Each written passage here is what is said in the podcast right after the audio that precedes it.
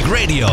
De mobiliteit staat onder druk. Dat zijn woorden van de rijvereniging na het zien van eh, de Prinsjesdagstukken van 2023. Zo gaat het eh, kabinet de belastingvrijstelling op nieuwe conventionele bestelwagens afschaffen. En daardoor dringt de rijvereniging erop aan uh, duurzame mobiliteit betaalbaar te houden. En ik praat erover met Huub Dubbelman van de rijvereniging. Huub, een hele goede middag. Goedemiddag. Ja, het kabinet wil dus de belastingvrijstelling van een nieuwe conventionele bestelwagen afschaffen. Dat is een, een bestelwagen die gewoon op benzine rijdt, om het zo maar eventjes simpel te zeggen. Op wat diesel? betekent... Op diesel? Ja, op diesel inderdaad, oké.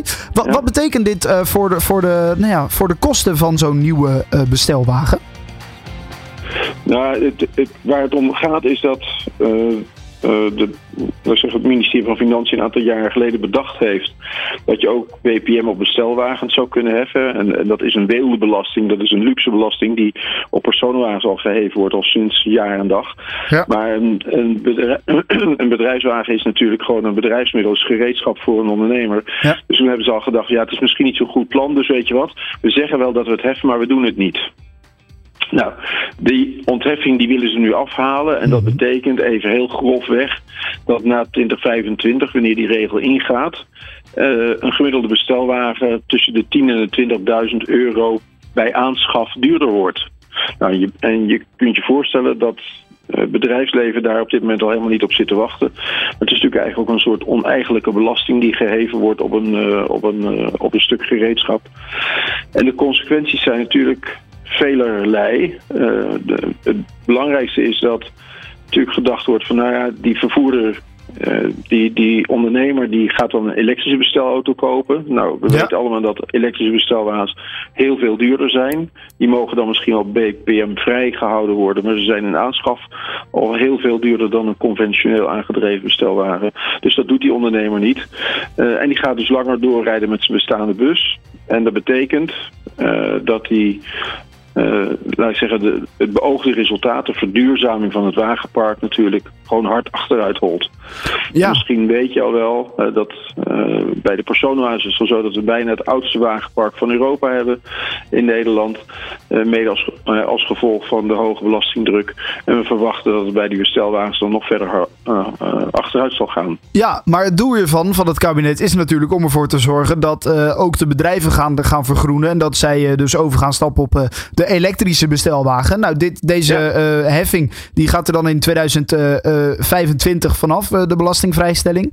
Um, ja. dan, dan, dan is de kosten van zo'n bestelwagen ook misschien al wel weer gedaald. De techniek is verder. We zijn, we zijn drie jaar verder op dat moment.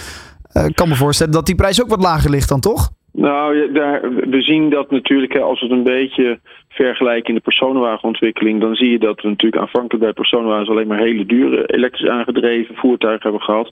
En in die zin is de opmerking die je maakt terecht. Maar we moeten ons natuurlijk altijd realiseren dat ook dan de verwachting nog steeds is dat ze aanzienlijk duurder zullen zijn dan uh, uh, een conventioneel aangedreven voertuig. Overigens, en daar zit bij ons een beetje de angst. Uh, en dat hebben we ook inmiddels vastgesteld via een uh, grote enquête onder transporteren Nederland. Ja. Die zeggen ook gewoon van ja, ook wanneer die voertuig op dat moment misschien fractioneel duurder is, zal nog steeds de vraag zijn of die past in het, uh, in het, in het werkgebied van die ondernemer. Uh, uh, denk even aan voertuigen die ho hogere dagkilometrages rijden, ja. die dan tussendoor opgeladen moeten worden. En we zien dus nu al dat in bepaalde delen van het land aanlopen tegen een beperking van de uitbreiding van het elektriciteitsnet. Dus die vervoerder, uh, die zal heel erg goed moeten rekenen of voor hem dat aantrekkelijk genoeg is in die periode. Kijk, bestelwagens worden voor een periode van vier tot vijf jaar aangeschaft, gemiddeld genomen. In een aantal gevallen zelfs nog wat langer als er lagere, sprake is van lagere kilometrages. Maar dat is uh, wat natuurlijk een, een, rol speelt. En dat betekent dat die vervoerder uh, heel goed moet rekenen of dat zinvol is. En wij verwachten op basis van wat we er nu van weten dat die vervoerder echt de hand op de knip houdt, zelfs met de subsidies op die elektrische bestelwagens. Ja, dus die gaat dan misschien langer wachten voordat hij een nieuwe, uh, een nieuwe bestelwagen Absoluut. aanschaft. Daardoor, ja. daardoor veroudert het wagenpark. Uh, maar wat stellen ja, jullie dan voor? Want dat we moeten vergroenen met z'n allen als Nederland zijn, dat lijkt me buiten kijf staan. Wat, wat, wat stellen ja. jullie dan voor? Nou ja, we hebben, we hebben natuurlijk een, een, aantal voorstellen gedaan, inmiddels al aan de overheid. We hebben gezegd van kijk naar toch een, een uh, een verlenging van de subsidieregeling op die elektrische bestelwagen. Want op het moment dat je dat natuurlijk ruimhartig doet, uh, enthousiasmeer je de vervoerder om mogelijk toch over te stappen. In een aantal gevallen zal die het ook wel moeten.